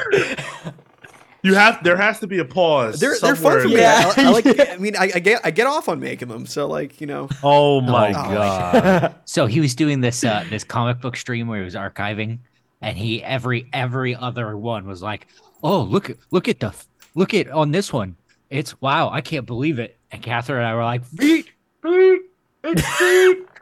I can't escape it. Oh, Unreal. Kevis wants more food reviews. Oh, oh you got it. Oh, I gotta find some weird food. I'm in England. The food sucks. And do better, frankly. As for me, uh, you can find me on Twitter and Instagram at Sean Soapbox. Hit me up to talk about uh, what comics I should be reading. I have I have Department of Truth on my stack. Um, I have uh, It's Lonely at the Center of the Earth on my stack, which, if you are a member of our Patreon page and you want us to read that, you can because it's up on the vote. Um, so yeah, what else should I be reading? Kamen Comics. Rider Kuuga, the manga. Oh well, I already have that. I just got caught up on the But first are two you issues reading of. it? Uh, That's a different question. Uh huh. I just uh, I just read the first two issues of Art Brut, which is the team behind Ice Cream Man. Oh yeah, how was that? It's good. It's real good. Yeah. They do like a blue skidoo into art pieces to solve mysteries within the art piece. Like the girl with the pearl earring, her pearl's missing, you know? So That's Cool. rad. it's pretty cool. You know what else is cool? The listeners of this show. Thank you all so much. We appreciate you. Till next time, take care, guys. See you next week.